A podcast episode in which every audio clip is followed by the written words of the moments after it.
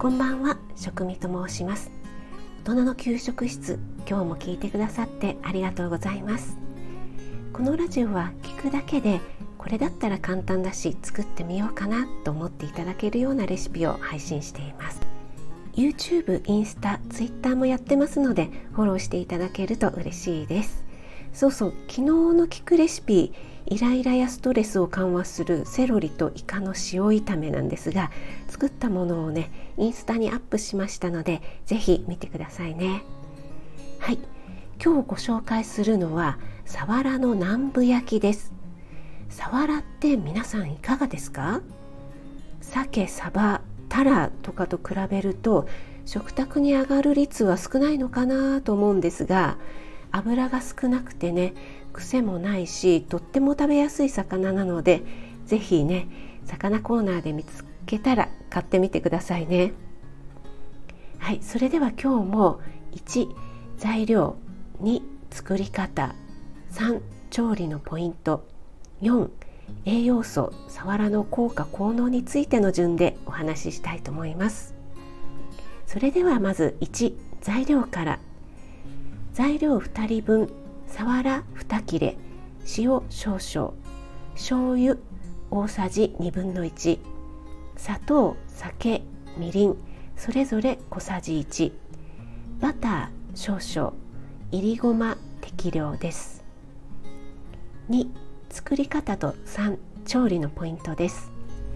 さわらは両面に塩を少しだけ振って5分ほど置いて表面に浮いてきた水分をキッチンペーパーで押さえるようにして拭きます。さわらはね身が崩れやすいのでこうすることで身が締まってカリッと仕上がるんですよ。次に調味料ですね。醤油砂糖酒みりんを保存袋に入れてそこにさわらも入れて10分くらいつけておきます。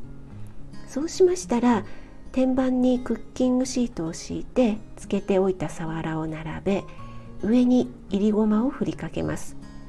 最後にバターを少しですねスプーンかバターナイフですくったものを上にのせます。これはね塗らなくていいですからね。上に2箇所ぐらいちょこっとのせる感じです。180度のオーブンで15分くらい焼いて焦げ目がついて中まで火が通ったら完成です。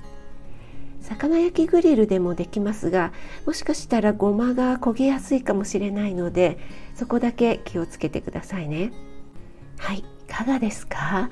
これはね大人も子供も好きな味だと思いますよ。バターは本当に少ししか使わないんですがこのバター効果が大きいですね。コクが出ますし冷めても硬くなりにくいのでお弁当にもおすすめです。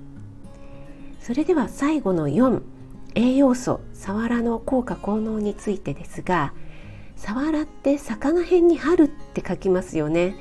なので春が旬だと言われてるんですけども実はサワラは回遊魚なので春だけじゃなくて地域によって違って産卵後の夏以外は美味しいって言われてる魚なんですよ。関東では12月から2月ちょうど今の時期ですよね。この時期に好んで食べられているようです。サワラはサバ科の仲間なので青魚なんですよ。身はね白っぽいので青魚って感じしないんですけどね。サワラは切り身で売っていることがほとんどなので丸のままってあんまり見る機会ないですよね。見た目はねキラキラキラギラギラっていうのかななんか斑点があってすごくサバっぽい感じですよね。なのでサンマやイワシを餌にしているので DHA、EPA が豊富な魚なんです。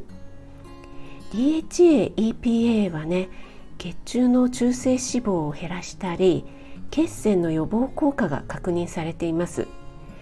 またね脳の神経細胞を活性化する働きがあるので認知症予防とか魚を食べると頭が良くなるよとかねこちらの作用の方がよく知られているのかなと思います。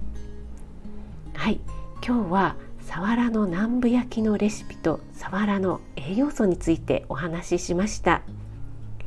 今日も最後まで聞いてくださってありがとうございました。少しでも役に立ったなと思ったら気軽にコメント入れてくださいね。いいねだけでも押していただけると嬉しいです。栄養士食味がお届けいたしました。それではまた。Have a nice dinner.